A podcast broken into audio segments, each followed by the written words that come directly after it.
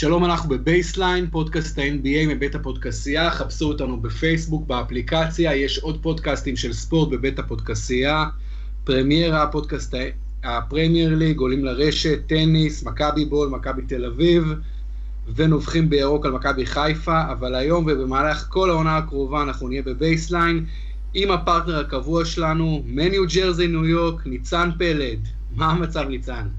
טוב, מה קורה? מעולה. אה, ניצן, קודם כל, לפני שנתחיל לדבר על ה-NBA, ובאמת הכנו, כל אחד מאיתנו הכין חמישה נושאים שהוא ירצה לדבר עליו, ונדבר עליהם ביחד, נושא חש... אה, חמישה נושאים שאנחנו חושבים הכי חשובים לעונה הקרובה. אבל דבר ראשון, אה, אני רוצה שתגיד בבקשה, גם לי וגם למאזינים שלנו, איך שונה, איך שונה החוויה של לעקוב אחר ה-NBA מארצות הברית ומישראל? שאלה מעניינת, אני חושב שאני... ההבדל הכי גדול הוא ש... חובבי ה-NBA בארצות הברית, בישראל, סליחה, הם באחוזים הרבה יותר גבוהים חובבים, בוא נגיד, פנאטים של ה-NBA, או, או עכברים. אתה מבין? כאילו, אם בישראל אני מסתובב ומכיר, אתה יודע, עשרה, עשרים, שלושים אנשים שאוהבים ומדברים על NBA בקבוצות וואטסאפ, בפייסבוק, באיזה פורום, אנשים לוקחים את הליגה ברצינות וידענים גדולים ו- ו- ו- ונורא emotional about it. ופה עשרות אנשים שאני מסתובב ומכיר ומסוגל לנהל איתם talk על ספורט, NBA בשבילם הוא איזה משהו כזה שהוא ברקע והוא לפעמים מעניין והוא בעיקר מעניין מחוץ למגרש כשלברון עושה עוד איזה משהו רציני, אתה יודע, כמו ה hoodies שהם עשו אז, או, או לא יודע, מזמין פיצה עם כל התוספות עליה. וזה באמת באמת באמת מעניין לאיזה שבועיים לקראת סוף הפלייאוף. זה ההבדל הכי גדול, גדול הייתי אומר, שהחוויה של לעקוב פה אחרי ה-NBA זה שאתה קצת מבין שזה אה, עכברי NBA שבטרפת על זה, מאוד נדיר למצוא. אז בישראל obviously הקבוצה שאוהדת NBA היא קטנה בהרבה, כן, אוכלוסייה קטנה וכדומה, אבל האחוז מתוכה שהוא פנאט, שבאמת מבין וביקורתי ופשנט, הוא אחוז הרבה יותר גבוה. אני חושב שזה ההבדל הכי גדול ששמתי לב אליו. אני חושב שאחוז חולי ה-NBA, מה שאנחנו קוראים העכברים, בארצות הברית ובישראל, מבין האוכלוסייה הכללית, או מבין אוכלוסיית חובבי הספורט הכללית, הוא אחוז אה, די, אה, די דומה, אבל רק מה, בארצות הברית כשאתה נמצא, אתה פחות שם לב לעכברי NBA, כי יש לך כל כך הרבה ספורט אחר, ואתה, ואתה מבין, כשאני גרתי בבוסטון, וכולנו גדלנו על בוסטון סלטיקס הגדולה, קבוצת ה-NBA הגדולה בהיסטוריה, ואתה, ואתה חי בבוסטון ואתה מבין שהסלטיקס היא בעצם כינור שלישי לרד סוקס ולפטריוטס, ואז אתה רואה כן. שהסלטיקס אפילו בעיר שלהם היא לא כזאת ענקית, ובטח בניו יורק אתה מרגיש, מרגיש את זה במשנה תוקף עם הניקס החלשים והברוקלין. כי באמת, הפוטבול יותר גדול והבייסבול יותר גדול. עדיין יש חולי NBA, וה-NBA היא ליגה מצליחה, היא ליגה ש, שרק מגדילה את הפופולריות שלה בשנים האחרונות. אבל באמת בישראל, חולי ה-NBA, משהו שקיים כבר כמעט 40 שנה, זה כל כך uh, מובחן ומודגש, אבל כן. ברמת האחוזים אני לא בטוח שיש אחוז חולי NBA בישראל יותר גבוה מארצות הברית, פשוט אולי זה יותר מורגש ב- בישראל. זהו, אני רק אגיד שבניו יורק, אגב, הניקס הם גם שניים לריינג'רס בשנים האחרונות, לא מעניינים כלב, בעוד הריינג'רס זה קבוצה צמרת, שאומנם בהוקי, כן, שפתחה את העונה חלש, אבל uh, הם...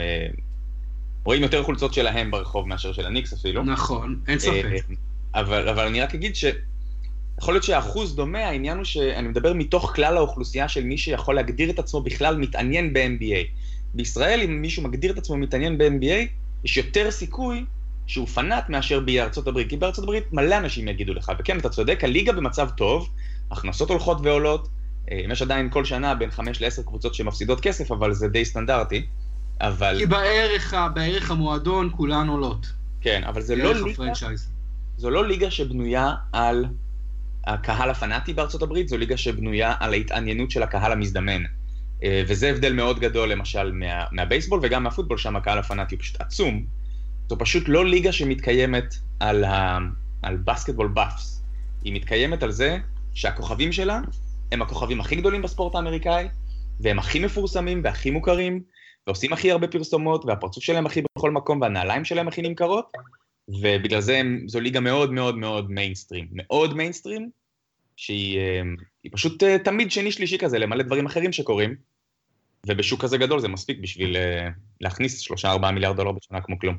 כן, אנחנו אומרים הכוכבים שלה הכי גדולים בארצות הברית, אבל בבוסטון אף כוכב סלטיקס לא מגיע לרמות של תום בריידי, או אפילו של כוכבי הרדסוקס הגדולים, דויד אורטיז וכו'. כלומר, גם זה צריך לשים בפרופורציה מסוימת, שבאמת לא, כוכבים זה... גדולים...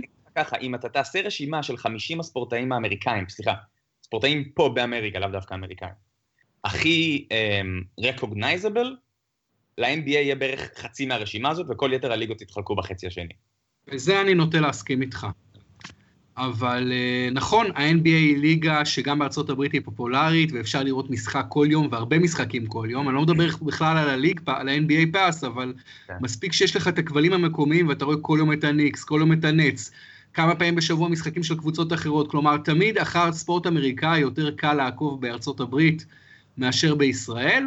אבל בישראל באמת זה עסק לפנאטים, ולשמחתנו יש הרבה מאוד אה, פנאטים של NBA, שאני מקווה שחלקם גם הקשיבו לפודקאסט שלנו. אז ניצן, בוא באמת נתחיל עם העניינים, עם הסוגיות הכי בוערות, הכי מעניינות לעונה הקרובה. מה הנושא הראשון שאתה רוצה לדבר עליו?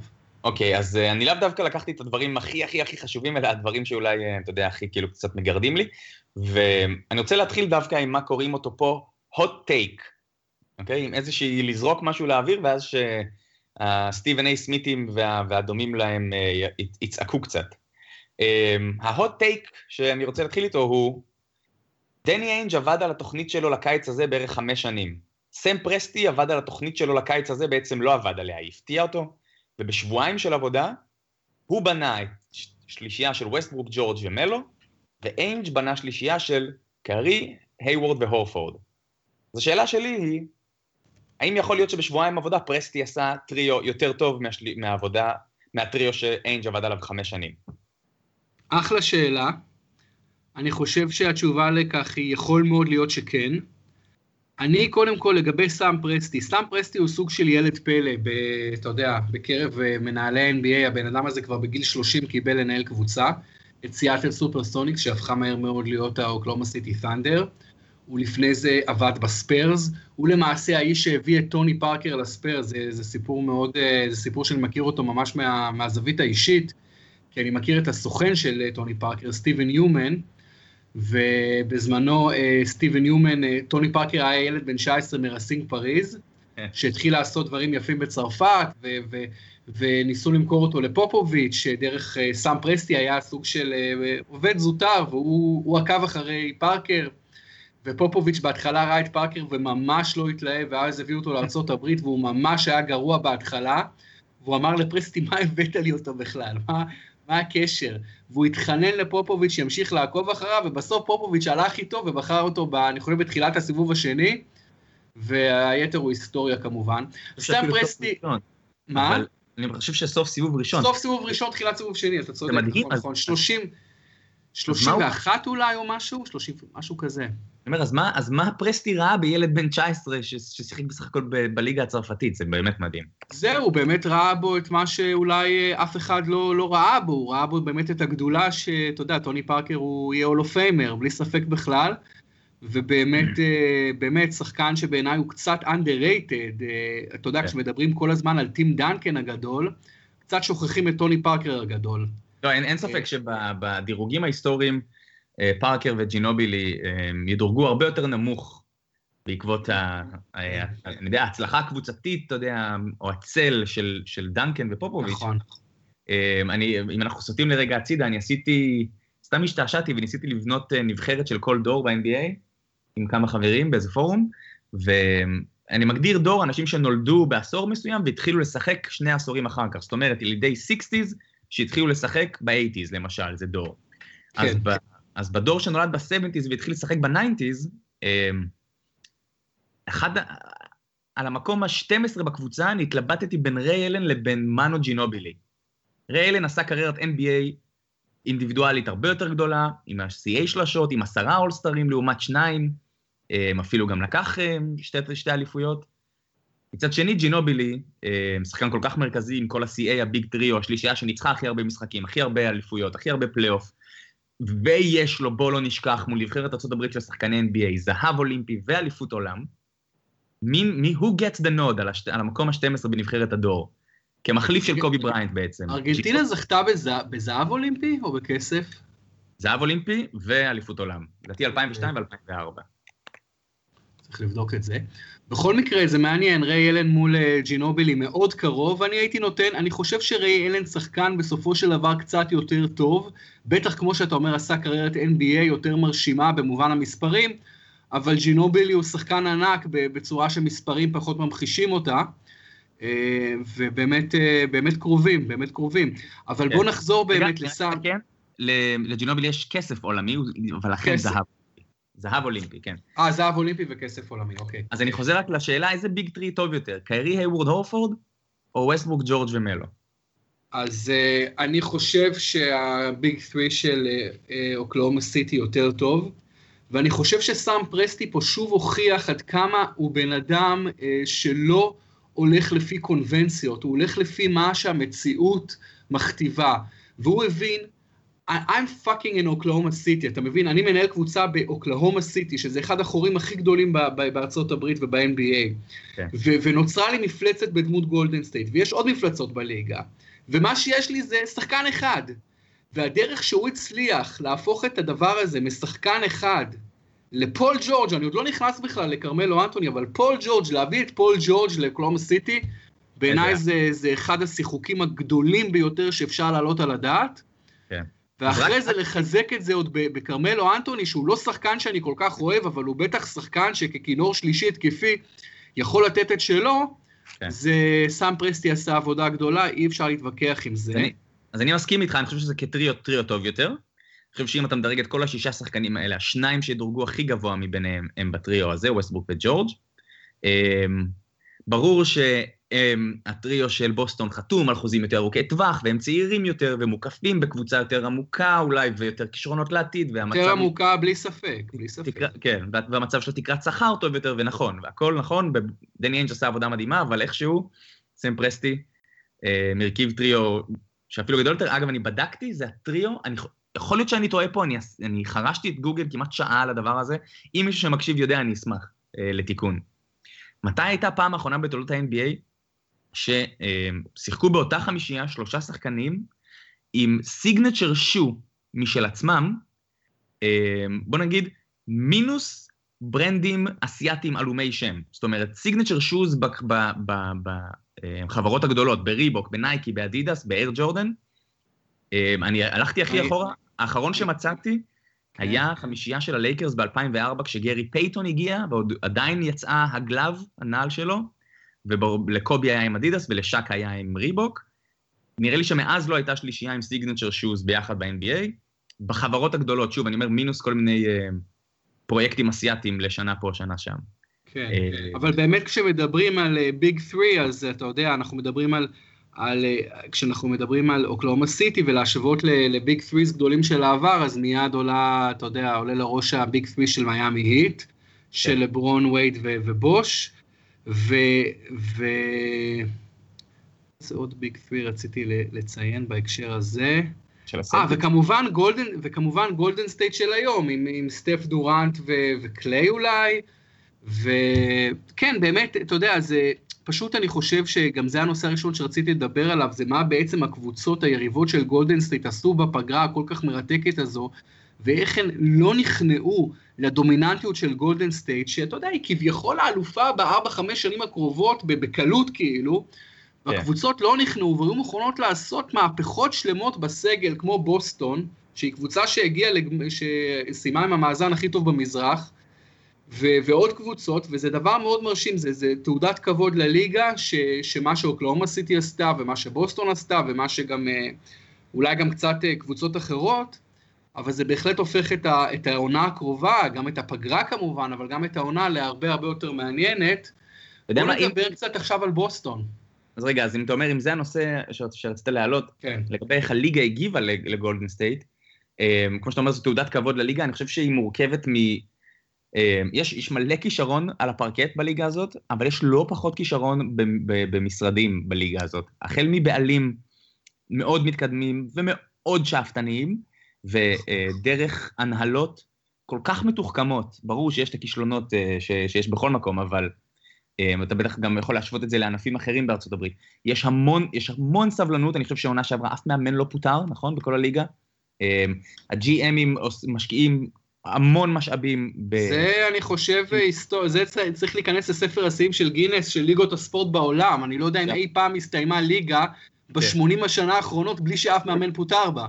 כן, זה, זה מדהים, ו- וכולם נהיים חכמים יותר כל הזמן, ומסתכלים על גולדן סטייט ואומרים, אוקיי, הם עשו את זה עם 2-3 בחירות דראפט, הם עשו את זה עם איזה שחקן ש- גדול שהם הביאו ב free agency. If they can do it, we can do it. ו...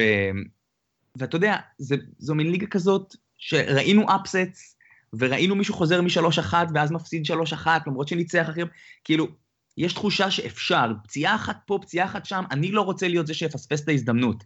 ואנשים באמת הלכו all in, פשוט שמו את כל הצ'יפים באמצע ו-all in עוד קבוצה ועוד קבוצה. אמ, וזה, וזה זה נושא אחר שרשמתי פה, זה מה שמייקל ג'ורדן אמר, שמייקל ג'ורדן הוא לא הבן אדם הכי רהוט אמ, או, או חד אה, בדיבור ever, והוא אמר, אה, יש לך שתי קבוצות שהן גדולות ו-28 שהן crap השנה, הוא טועה בגדול, אבל אה, גם כשהוא אומר 28 crap, אז מי השתיים שהוא מחשיב גדולות, גולדן סטייט ומי? יש הרבה אופציות. ובגלל שיש הרבה אופציות, זה, זה כמו שאתה אומר, זו תעודת כבוד לליגה. אה, אז ואתה רצית לדבר על בוסטון, אז כן, מה רצית להעלות? כן, קודם לגבי ג'ורדן, אני חושב שהוא השתמש במונח garbage, כי ג'ורדן בעצם יצא נגד תופעת ה super teams.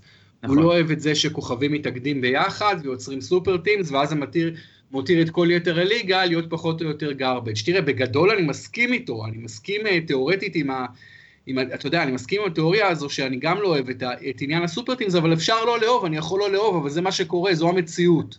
זו המציאות והתנאים התנאים הכלכליים, וה, וה, וכל עוד שאדם סילבר מאפשר את זה, mm-hmm. ו- ו- וקשה לו מאוד אולי להילחם בזה, וגם אולי הוא שואל את עצמו האם כדאי לו בכלל להילחם בזה, נכון. כי לסופרטימס גם יש מקדם פופולריות מאוד מאוד גבוה, יש לה גם את הפלוסים שלה. כן. למרות שאני חושב שהמינוסים עולים על הפלוסים, אבל בסוף זה הכל עניין של כסף, אתה יודע, ו- וזו אז... המציאות, זה מה שקורה, ו- והיום כל הקבוצות מנסות ליצור סופרטים, זו, זו אחרת, אתה יודע. תן לי, תן לי להגיד לך איזשהו נתון, שאני ככה אה, קצת חפרתי. אה, אתה יודע, כולם עושים את הדירוגים שלהם לפתיחת העונה, ESPN דירגו 100 שחקנים, בליצ'ר ריפורט דירגו 100 שחקנים ובעוד כל מיני מקומות. אה, ומה שאני ראיתי זה שבערך 30 מה-35-40 שחקנים הכי טובים בליגה, כשאתה עושה סוג של ממוצעים של הדירוגים השונים, אוקיי? בערך 30 מה-40 הכי טובים מחולקים על פני חצי מהליגה. בערך 14-15 קבוצות מחזיקות ב-30 מה-40 שחקנים הכי טובים. זה אומר שיש לך... זה דבר נהדר. כן, חצי ליגה שאין בה כלום, וחצי ליגה של עוד קבוצה עם שניים שלושה כוכבים ועוד קבוצה עם שניים שלושה כוכבים. תראה, בטופ 35 של הליגה, לקאבס יש שלושה שחקנים, לווריורס יש ארבעה, לרוקטס יש שניים, ל-OKC יש שניים, לבקס יש שניים, לניו אורלינס יש שניים, לוולפס יש שניים, לוושינגטון יש שניים ואולי גם שלושה באיזה דירוג הכניסו את פורטר לטופ 40. כמה יש לבוסטון? לבוסטון יש שלושה לפחות, לטורונטו יש שניים, לדנבר יש שניים, לממפיס יש שניים ולפורטלנד יש שניים. יש לך פה 14 אמ, קבוצות שמחזיקות, שוב, ביותר מ-30 שחקנים מהטופ 40, מהטופ 35 אפילו, אם אתה קצת מהדק את זה עוד יותר.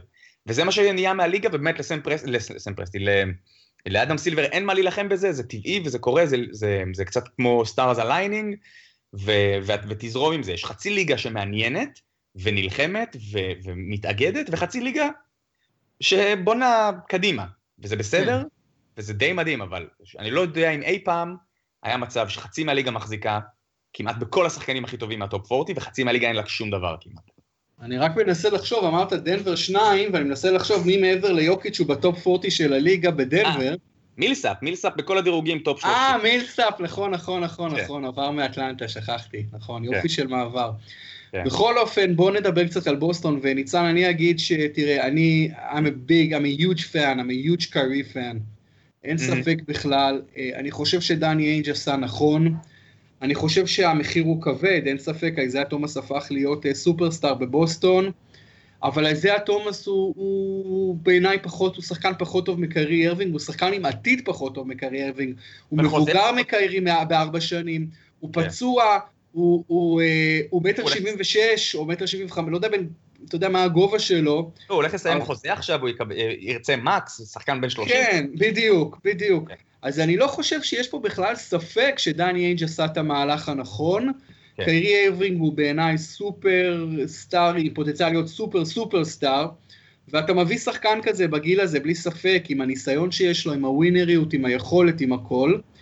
אה, ויהיה מעניין, בוסטון תהיה קבוצה מעניינת. אני לא כזה אה, גורדון היוורד אה, believer, אתה יודע, אני לא... אני חושב שגורדון היוורד אחלה שחקן, אני מתקשה לראות אותו כסופרסטאר אמיתי בליגה הזאת. הוא יצטרך לעשות קפיצה, אין ספק. ושילמו לו, כן, שילמו לו אה, שכר של אה, סופרסטאר, max כזה, max contract. כן. ויהיה בכ, בכל מקרה, אני חושב שבוסטון, אה, גם אם לא תשתפר מיד, אני חושב שבגדול היא השתפרה. וגם יש לה צעירים מאוד מבטיחים, בין אם זה... בין אם זה ג'יילן בראון, או בין אם זה ג'ייסון טייטום, אה, אתה יודע, זו קבוצה נחמדה מאוד. השאלה, האם היא מספיק טובה כדי לקחת מקליבלנד את התואר הנצחי, ב... מלברון בעצם, לא כן. מקליבלנד, את התואר הנצחי במזרח. אני אגיד לך מה, אני חושב שהדבר הכי מדהים בקיץ המשוגע והמטורף והמדהים הזה שעבר על הליגה, הדבר on top of everything שהוא הכי מדהים, זה שבסוף זה כנראה לא ישנה שלוש מהארבע של ה final four של שנה שעברה, וכנראה לא ישנה את זהות הקבוצות בגמר, ולא ישנה את האלופה. כל הטרפת שהתרחשה, לא תשנה את זה שקליבלנד ובוסטון כנראה ייפגשו בגמר המזרח, גולדן סטייט תנצח מישהו בגמר המערב, ואז גולדן סטייט תנצח את קליבלנד בגמר. תגיד, מול מי גולדן סטייט שיחקה שנה שעברה בגמר המערב? יוסטון, לא? לא, מול הספיירס אה, מול הספיירס, נכון, אחרי שהספיירס ניצחו את יוסטון. אז אולי עכשיו, אני לא צופה שהספיירס שוב יעפילו לגמר המערב, אני אופתע אם לא. זה יקרה. כן. אז אולי יוסטון, אני מסכים איתך, אז אולי יוסטון מחליפה את, ה, את uh, סן אנטוניו, ואולי תהיה לנו איזושהי הפתעה גדולה במזרח, אולי. במזרח אני לא רואה הפתעה, אמ, אני לא רואה, אתה יודע מה? לא, אני לא רואה הפתעה, שנייה, אני אגיד לך לגבי... אפילו לא מכיוון וושינגטון או טורונטו. אני חושב שאם תגיע הפתעה במזרח, היא תגיע ממילווקי. או מילווקי, כן. אני חושב כן, אני חושב שאם תגיע הפתעה במזרח, זה בגלל שיאניס יעשה עוד קפיצה. ויש לו עוד שתיים, שלוש קפיצות לעשות עד שהוא יגיע לשיא נכון, אבל השאלה זה מה קורה עם ג'בארי פארקר, מי הכוכב השני שם? מי הכוכבים ליד יאניס? אם אתה מסתכל על, על הדירוגים שוב של בליצ'ר אה, ו-ESPN ועוד כמה אתרים, אה, בהרבה מתוכם שמו ב top 40, בייחוד בטח ב top 50, את קריס מידלטון, וקריס מידלטון בריא, וקריס מידלטון לא נשכח שהוא היה שחקן של 20 נקודות עם 40 אחוז לשלוש לפני שנתיים לפני הפציעה. כן, אבל זה סימן שאלה אם הוא חוזר ליכולת הזאת. מי שאני אוהב שם מאוד זה ת'ון, זה ת'ון מייקר. אה, מייקר זה מטורף, הבן אדם... מטורף, talent ענק. אתה יודע שאני קראתי היום בבוקר, כשהתכוננתי לפודקאסט הזה, אה, הוא קלע שנה שעברה חצי שלשה למשחק ב-40 אחוז. כן. זה הזיה, זה פשוט לא הגיוני. אבל אני חושב שגם כן. למייקר יש עוד קפיצה או שתיים לעשות, אבל יאניס... ביגמן, הוא ביגמן אתלטי בטירוף, באמת פוטנציאליות בטופ חמישה אתלטים בליגה הזו. ואני מסתכל אבל על ה... אתה יודע מה, זה כבר סגווי לנושא הבא. אמ, מי יהיה ה-MVP העונה? אוקיי? כן, איזה שאלה. ולי יש, יש תשובה שהיא, בוא נגיד במסורת ה-crazy predictions של, של זאק לואו, אמ, לי יש תשובה אחת, שהיא crazy prediction כן, אבל אני יכול לנסות להצדיק אותה, וזה יאניס. כן, לא, אני צפיתי שתגיד יאניס, והאמת שזה הימור מושכל, זה הימור מושכל. ש... זה לא crazy prediction. אני חושב שתראה, בכל הקבוצות האחרות, הגדולות, מישהו ייקח למישהו את הפנדר, ולא לא רק משחק מילים, כן? אמ, ברור שג'ורג' ומלו ייקחו זריקות ויוסאג' רייט מווסטבוק, והוא לא ייתן עונה באותו ספרות סטטיסטיות. ברור שפול ייקח סטטיסטיקות מהרדן, והוא שוב לא ייתן עונה של 29 ו-11, ומה קורה עם דורנט וקרי? כבר ראינו, אה, ולברון, אני חושב שהוא לא, תראה, הוא מאוד, הוא לא, הוא לא two-way player לאורך העונה באופן קונסיסטנטי, והם אולי גם לא ינצחו מספיק משחקים, ויש, ויש ווטר פתיג איתו, והוא כבר, אני לא יודע אם הוא אי פעם יזכה בעוד אה, MVP, לא שיש שאלה שהוא השחקן הכי טוב בליגה, אבל אני לא חושב שהוא יזכה בעוד MVP, ואז אני חושב שאם אני עושה אלימינציה כזאת, אני נשאר עם שני אנשים, אני נשאר עם קוואי ועם יאניס. ואני חושב שקוואי, קודם כל קוואי מתחיל את העונה פצוע, וקוואי משחק בקבוצה שאני חושב שהולכת to drastically underperform באופן יחסי לציפיות ולמה שווגאס נתנו. אמ, אני חושב שכל השנים אני הייתי חובב סן אנטוניו מאוד גדול, ותמיד ראיתי איך כולם אומרים, אה, אתה יודע, count them out, ואז אומרים, ואז כבר נהייתה מין מסורת כזה של להגיד, כן, אנחנו תמיד count them out, אז אתה צריך אף פעם, כאילו לא לעשות את זה יותר אף פעם. אני חושב שהשנה, אני בצד הזה, אני בצד שלא סופר את סן אנטוניו. אני חושב שעם כל התקבצות הכוכבים במערב, יש להם, אגב, שחק... ראית, לא יודע אם שמת לב לכל השמות שאמרתי, 14 קבוצות. לספיירס יש רק שחקן אחד שנמצא קונסיסטנטית בדירוגים האלה, ב top 35-40, ברור שהוא top 4 בדרך כלל, קוואי, אבל אולרידג' בדירוגים האלה הוא ברז סביב ה-40 וקצת, והוא עוד בירידה שלו, ופארקר לא ישחק עד עוד כמה שבועות והוא חוזר פצוע, וג'ינובי לימין מה נשאר ממנו, ונתנו חוזה נורא גדול לגסול, ומה נשאר ממנו, ורודי גיי, ואתה לא יודע מה הוא ייתן, והוא כבר... אני חושב שסן אנטוניו, עצם העובדה שה under over שלהם הוא סביב 54-55 ניצחונות העונה, זה כי כן יש להם שניים ב top 10 של הליגה, זה קוואי ופופוביץ', אבל אני חושב שמתישהו זה ייגמר, ו- ובעקבות מה שקרה במערב העונה, אני לא אתפלא אגב, אם סן אנטוניו יסיימו מתחת לארבע ובלי יתרון ביתיות בסיבוב הראשון, ובעונה כזאת אין שום סיכוי שקוואי לוקח את ה-MVP, מה שמשאיר את ה upside של, של מילווקי. אם מילווקי משתחלים ל top ארבע במזרח, זאת אומרת עוברים את טורונטו שכולם חושבים שתהיה טובה יותר, ועוברים את וושינגטון שכולם חושבים שתהיה טובה יותר, ויאניס נותן עוד קפיצה, ואין שום סיבה שהוא לא ייתן עוד קפיצה, כי יש לו עוד דבר אחד נורא בסיסי במשחק שהוא לא הוסיף. הוא עוד לא קולע שלשות, וברגע שהוא עושה את זה, ואין שום סיבה שהוא לא יעשה את זה, אני הולך עליו, אני לא יודע בדיוק מה היחסים, צריך לראות, אני מניח שזה יחס לא, לא רע לשים כסף על, על יאניס MVP העונה. לא רע בבחינת אתה מקבל הרבה כסף, או לא רע כן. מבחינת הוא אחד הפיבוריטים הכבדים? לא, בבחינת אתה תקבל הרבה יותר כסף מאשר אם תשים בטח על, אתה יודע, שישה, שבעה, שמונה שחקנים אחרים. אני לא, צריך לבדוק את זה, אני לא כל כך בטוח, כי תראה, אחת השאלות שהכנתי זה מי הולך להיות השחקן הטוב בעולם בעוד שנתיים-שלוש. כלומר, כי אין ספק שלברון, שהוא בדצמבר כבר בן 33, לברון יתחיל את, הד... יתחיל את הדרך שלו למטה, והשאלה זה מי היורש, וזו גם שאלה מאוד קרובה למי ה-MVP. Mm-hmm. ותראה, קודם כל אנחנו צריכים להסתכל על השחקן הכי טוב בעולם היום, חוץ מלברון, שאני, זה כנראה, זה, זה לא כנראה, זה קווין דורנט, זה בטוח. Okay. כן. Uh-huh. אז דורנט הוא בטח uh, מתמודד לגיטימי ל-MVP, למרות שהוא משחק עם כוכבים גדולים מאוד לצידו, שזה בוודאי יפגע לו בסטטיסטיקה, זה דבר ראשון.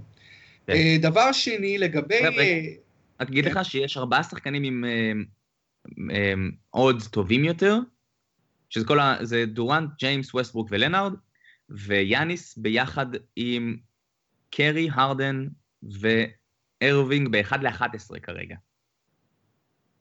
אוקיי, אה, אז, כן. אז יאניס מדורג שישי במרוץ ה-MVP? לא, חמישי, חמישי, חמישי, אבל קבוצה.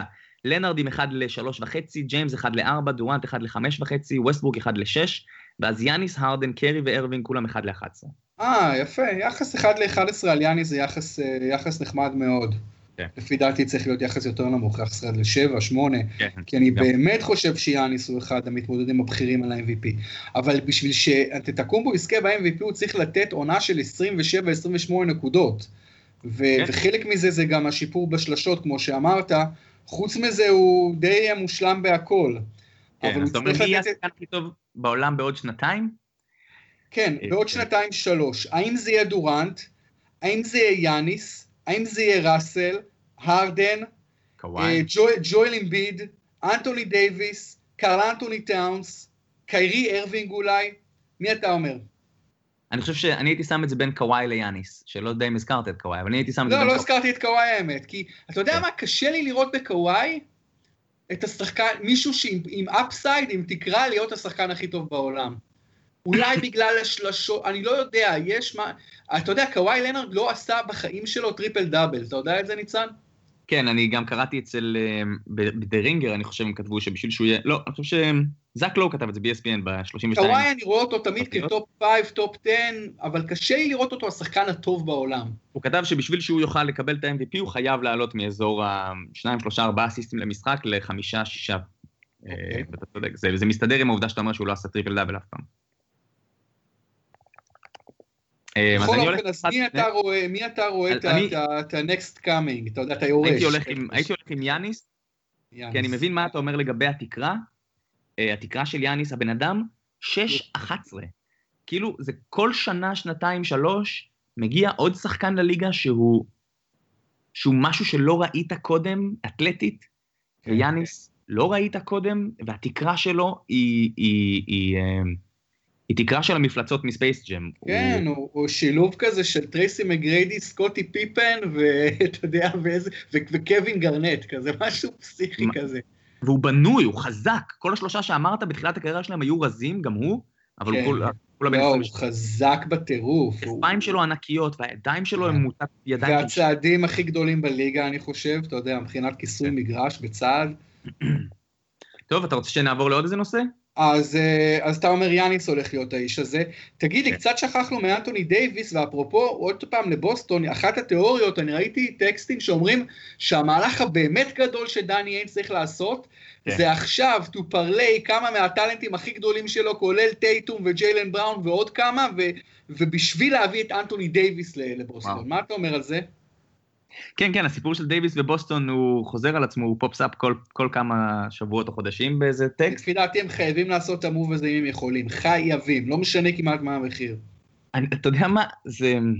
כן, תשמע, אתה לא יכול לבנות לי יותר משלוש-ארבע שנים מעכשיו, אי אפשר, אתה לא יכול לבנות לי עוד נכון. שש או שבע שנים. לא, לא, לא, זה לא רלוונטי, גם לא לך ג'וב. לא, כי בדיוק, אולי לאיינג' ספציפית יהיה, אבל זה לא כן. רלוונטי כמו שאתה אומר, ואם אתה יכול להמיר את כל מה שיש לך בסגל כרגע, ולהישאר עם קיירי היוורד, אתה יודע, בוא נגיד, אפילו את הורפורד, אם אתה יכול להישאר, תעשה מהפכה. קיירי היוורד ואנטוני דייוויס, בוא כן. נלך עם זה, כן. בדיוק, אל תישאר, תיתן את האולם, תיתן את כן, חצי העיר בוסטון בתמורה. את הפסל של רד האוורבך תיתן. זה שווה. אם הם יכולים זה שווה. זה הדבר היחיד שאגב הבוסטונים האלה לא ייתנו. זה הדבר היחיד שהם לא ייתנו. אבל באמת, אנטוני דייוויס זה סוג טאלנט, למרות שהוא בשנתיים האחרונות קצת נעצר, אבל כן. באמת יש לו פוטנציאל להיות השחקן הכי טוב בעולם, עדיין קם אצלו הפוטנציאל הזה, ותעשה הכל כדי להביא אותו. אוקיי, מה הנושא הבא? הוא נעצר כי הוא גם בשיטה, הוא כאילו בארגון אה, די מחורבן. אין ספק, אין ספק, זה גם אשמת הארגון, כן. כן. אוקיי, אה, נושא הבא שאתה רוצה לדבר עליו. אה, אז לגבי, רציתי להעלות את יוסטון, כן, יוסטון, חייבים לדבר על יוסטון. זהו, רציתי להגיד, רק ניצן, sorry, כן. אבל באמת רציתי להגיד עוד קודם לכן, שהרדן, אמרת בעניין ה-MVP, שאתה רואה גם את הרדן בגלל קריס פול, את המספרים שלו קצת אה, אה, ננגסים, ואני דווקא לא רואה את זה. אני, אני אופתע אם הרדן ירד מפחות מ-27 וחצי, 28 נקודות למשחק, למרות שקריס פול לידו, כי לפי דעתי גם קריס פול יעזור לו לפעמים להשיג נקודות. נכון, אבל הוא פשוט לא ייתן, אה, אתה יודע, 11 אסיסטים. ו... לא, ו... זה לא, זה הוא לא ייתן, ליד קריס פול, 11 אסיסטים. באמת, העונה שעברה של הרדן, כשבשיאו של הדיון הרדן ווסטברוק ל-MVP, אה, אז אני התבססתי על המספרים העגולים של, של ווסטברוק, כאילו, זאת אומרת, עצבנה אותי האובססיה של אנשים לגבי המספרים העגולים של ווסטברוק, כי בעצם העונה של... הממוצע טריפל דאבל, אני מתכוון. כן, כי, כי העונה של הרדן נתן עם 29 ו-11, היא גם עונה שלא נעשתה מאז אה, מאז אוסקר רוברטסון באמצע ה sixties. זאת אומרת, זה היה נדיר באותה מידה, פשוט זה היה מספרים לא עגולים, כי הוא הוריד שמונה ריבאונד ולא מספר עגול. אבל, אה, אז, אז לגבי יוסטון, אני קודם כל, אה, אני חושב, תקן אותי אם אני טועה, אולי היה איזה ניסיון קטן פה או שם, אני לא זוכר, עשיתי קצת גוגל, לא מצאתי, אני חושב שה twin towers המקוריים, זה אולאג'ואן וסמפסון אה, ביוסטון. ואני חושב ש... והם אגב, הדיחו את הקבוצה הכי טובה במערב ועשו גמר, כן? עם, עם, עם שני שחקנים, עם, עם, עם אולאג'ואן בעונתו השנייה בליגה. עכשיו, אה, ניצחו את, ש... אה, את הלייקרס בשיאה. כן, בשיאה. באחת מהפתעות הפלייאוף הגדולות בהיסטוריה. כן, ולייקרס אז היו עם בערך שלושה ארבעה שחקנים מהטופ 20 בליגה, קצת כמו גולדן סטייט היום. היו עם איזה ארבעה חמישה הולו פיימרס, כן? כן. אז אני חושב שמאז, יוסטון עכשיו בעצם עושה משהו שלדעתי, שוב, אם אני מנסה להיזכר, לא ראיתי כזה דבר ממש, שהם עושים, אני לא יודע, אולי צריך כינוי טוב יותר, אבל זה twin point guards, כן? כן. כי הרדן, לא משנה איך תסתכל על זה, מה הוא עשה כל הקריירה שלו, שנה שעברה הוא שיחק אחד, הוא היה רכז כל העונה, לכל דבר ועניין, ועכשיו הביאו עוד רכז, ברור שהוא רכז כל החיים שלו. ו... והשאלה היא, אה, מה תהיה התוצאה של הניסוי הזה? לדעתי, התוצאה של הניסוי הזה, ה best אמ, case שלה אמ, זה, זה אליפות. זאת אומרת, התקרה של שני השחקנים האלה ביחד אמ, היא, היא הכי גבוה ש, שאפשר להיות. אתה יודע, מספיק פציעה אחת קטנה פה, איזה upset קטן שם, והם, והם כבר, אנחנו הרי מסכימים שהם הפייבוריטים לגמר המערב מול גולדן סטייט, ואחר כך, אתה יודע, בסדרה אחת דברים יכולים לקרות. ואני השתדלתי לראות הרבה דברים שלהם מה preseason, ואני חושב ש... שניהם ביחד, עם מייק דה אנטוני, שהוא, עם כל המגרעות, אמ, הוא קוסם ברקיחת אמ, אמ, שיקויים התקפיים קסומים. ואני ראיתי, וגם מי זה היה ששם את זה באחד הטורים שלו, סלח לי, אני לא זוכר, או ESPN או The Ringer או משהו, הם חוסמים אחד לשני. זאת אומרת, דה אנטוני מצליח, הם שניהם ב state of mind הנכון, הם רוצים לעשות אחד את השני טובים יותר, הם רוצים לשחק קצת off the ball, זה במסגרת הלנוח קצת, ופול מבוגר, וגם, אתה יודע, כשאתה זורק שלושה off the ball, הסיכויים, האחוזים גבוהים יותר, ושניהם טובים ב, ב, במדגם הלא גדול שיש להם off the ball בשנים האחרונות, והם מוכנים ורוצים לעשות את זה, ו... ואני חושב שבהתקפה ששניהם, אני אגיד, לך, אני אגיד לך את זה ככה, בכל תחום, במדע, בתעשייה, גאונים תמיד בונים על הצלחות של גאונים אחרים, ו, ולומדים מאיפה שגאונים אחרים אה, אה, קצת התבחבשו בהתחלה. ואני חוזר אחורה לווייד ולברון, שזה הניסוי האחרון נראה לי, עם שני פליימייקרים כאלה בשיאם שחברו אחד לשני, ואנחנו זוכרים איך הם התחילו, אם אני לא טועה, היה להם מאזן איזה 9-8 ואיזה 12-12 וקצת שיגועים בהתחלה, ובעיקר עשו תורות במי הוא האלפא דוג כל התקפה, ולקח להם זמן להיכנס לאיזשהו ריתם, ואני חושב ש-on top of הלמידה ומה שהם עשו והטעויות שהם עשו בהתחלה, ואיך שהם פתרו את הבעיות אחר כך, אני חושב שהטריו של הרדן ופול ודי אנטוני הולך לייצר את ההתקפה הכי יעילה שראינו אי פעם. אמ, אתה יודע, הכוכבים הגדולים בליגה, אלה שמייצרים לעצמם זריקות לשלוש, אם הם קולים 34, 35, 36 אחוז, זה טוב, כי הם לוקחים זריקות נורא קשות. אם אתה מישהו שזורק רק זריקות פנויות, כמו נגיד איזה כספי כזה, אז אתה צריך כבר לקלוע ב-38, 39, אחרת אין לך צידוק בליגה. אני חושב שפול והרדן יקבלו יותר זריקות פנויות השנה, ואתה תראה את האחוזים שלהם דווקא עולים, אה, ו, ובעיניי זה, שוב, אם אני הולך עם התקרה ועם ה-crazy prediction, אה, הם מותחים את קליב, הם מותחים את, את גולדן סטייט הכי רחוק שאפשר. אוקיי, okay, תראה, יש לי הרבה מה להגיד על הדברים ש, שאמרת. קודם כל, באמת, אני לא מבין מבחינת יוסטון, אם להביא סופרסטאר ליד הרדן, אז למה אתה מביא לקבוצה עם גארדים, עם משחק גארדים שכל כך הצליח, עם הרדן שכל כך הצליח בתפקיד הזה של ה-1-2, למה אתה מביא לידו point guard גדול? למה שלא תביא big man גדול? למה שלא תנסה להביא אנטוני דייוויס? או אולי אפילו ג'ואל אמביד, אם מצב הפציעות שלו היה טוב. אני, אני סתם זורק שמות, לא, ב, לא מדבר mm-hmm. איתך עכשיו כמה ריאלי להביא אותם, אבל כן. מדבר ברמת העיקרון, למה שלא תביא סופרסטאר big man כשיש לך בעיית ביגמנים רצינית, במקום להביא סופרסטאר point guard ליד הרדן, זה דבר ראשון. יש לי תשובה לזה, זה כמו להרים עכשיו אתר אינטרנט ולדאוג שהוא יהיה אה, מותאם מובייל. מבין, מותאם מובייל זה של פעם. אם אתה מרים עכשיו אתר אינטרנט, הוא לא צריך להיות מותאם מובייל. אתה צריך לעשות טובה לדסקטופ ולהגיד, כן, האתר שלי גם מותאם דסקטופ. זהו, אתה כבר בעידן אחר, ואני חושב שללכת עם הרדן... אני לא צריך ביגמנים, אתה אומר?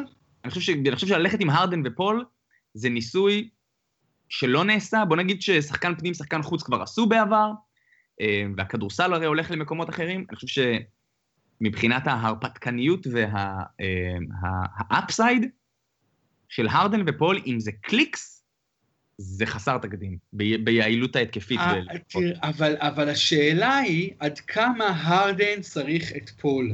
תראה, הרדן הוכיח שהוא יכול מבחינת מלאכת הגארדים לעשות עבודה מדהימה לבדו. פול זה בן אדם שהוא דיקטטור, הוא ה floor general, הוא צריך לשלוט בהכל. הרדן הוא בן אדם אה, חלש אופי יחסית, אני מתאר לעצמי שהוא ייתן לפול את ההובלה, אבל האם זה יעשה טוב להרדן? זאת השאלה. ואין ספק, קריס פול הוא ה pure point guard הכי טוב של הדור האחרון, הוא גם ישפר את משחק הגבוהים, הוא, יש... הוא אמור לשפר את קלינט קפלה, אם הוא לא יתעמר בו יותר מדי, כי קריס פול הוא מוסר מדהים, הוא, הוא מנהיג על המגרש אדיר, אין ספק בכלל. אני רק שואל, אתה יודע, האם זה אה, יסתדר? בכל מקרה, אני מבין את יוסטון, גם מה הם עשו, כי יוסטון, אה, אה, הם הגיעו לתקרה שלהם, והתקרה שלהם לא נראתה טוב בפלייאוף, נראתה רע מאוד בפלייאוף. גם תזכור, הרדן עם ה usage rate שלו בשנה שעברה, וזה לא פעם ראשונה בקריירה שלו, שבסוף העונה הוא שופך לאגר. כן, כן, כן. כן. אז תראה, אין ספק שזה יהיה מאוד מעניין, אבל זה לא בטוח ילך לכיוון החיובי. למרות שכמו שיוסטון נראתה, ועם התקרה שראינו שהיא מגיעה אליה, הייתה חייבת לעשות משהו, דריל מורי היה חייב לעשות משהו, ואני מבין את הפעולה, אני רק חושב שהוא היה צריך לשים אולי יותר emphasis על לנסות להביא כוכב על אולי אחר במקום קריס פול, אבל אני מדבר על כוכב על ברמות אנטוני דייוויס, כלומר ברמות הכי הכי גבוהות, שאולי זה משהו שלא מתאפשר לו, אתה יודע, שהוא לא יכל, כאילו. אני אגיד ככה, אני חושב שהם בעצם double down על מה שעבד להם שנה שעברה. זאת אומרת, על משחק גארדים, כמו כן. שאמרת, מאוד כן. מאוד טוב שנה שעברה, ולשם הליגה הולכת, והם double down הזה, ואני חושב שברמת ה... פשוט כי זה ניסוי שלא ראינו, זה קצת באמת מחזיר אותי 30 שנה אחורה. אבל אתה לא חושב שנגד גולדן סטייט יש משהו פרימיטיבי במה שיוסטון תציע? מה יוסטון מעלה, מעלה נגד גולדן סטייט? אוקיי, קריס פול ב point, לידו ג'יימס הרדן, אתה יודע, מה עוד יש להם? כאילו, יש איזה לי, עוד אופציות התקפיות חזקות יש להם, ומה, איך זה ייראה מול הגארדים הכל כך מהירים, ומשחק המעבר, והחילופים הכל כך fluid של, של גולדן סטייט?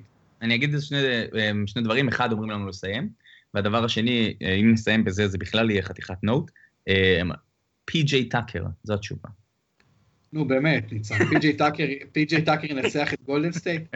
כן, מה, הוא דורנט סטופר, לא? תן לו לנצח את מכבי ביד אליהו.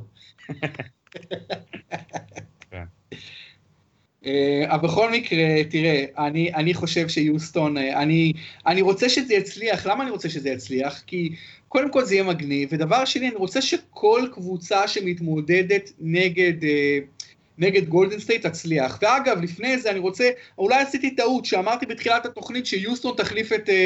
את uh, סן אנטוניו נגד גולדן סטייט. לא, אני חוזר בי. מי שתחליף, מי שאמורה להחליף, מי שהפרונט ראנרית להחליף את סן אנטוניו נגד גולדן סטייט במערב, זה, זה אוקלהומה סיטי. זה אוקלהומה סיטי. ובסוף זאת תהיה מינסוטה בכלל. ואולי מינסוטה, אגב, קבוצה מדהימה, מגניבה, שלא הספקנו לדבר עליה, אבל כן. בגלל שאנחנו נדבר כל שבוע, יהיה לנו עוד המון זמן, אבל מאוד אהבתי מה שעשו במינסוטה. אני מאוד אוהב את קארל אנטוני טאונס, מאוד מאוד אוהב אותו, אני גם די אוהב את, אה, את ויגינס ואת מה שהם עשו ביחד עם באטלר. אני רק לא, אתה יודע, צריך לקוות לטוב שם, באמת אבל קבוצה מגניבה. ניצן, היה, היה תענוג לדבר פרק ראשון, ואני מאוד מקווה, ואתה יודע, אתה תיתן לנו גם עדכונים כל שבוע מה קורה באמריקה, על מה מדברים שם כמובן ב-NBA. אה, וזהו, עוד משהו שרציתי להגיד לפני סיום? לא, תודה רבה, עבר מהר. עבר באמת מהר. ותמשיכו להיות איתנו כאן בבייסליין פודקאסט ה-NBA מבית הפודקסייה, חפשו אותנו באפליקציה ובפייסבוק ובגוגל, וחפשו את הפודקאסטים האחרים שלנו בנושאי ספורט, פרימיירה, נובחים בירוק, מכבי בול, עולים לרשת. תמשיכו להיות איתנו, תודה רבה.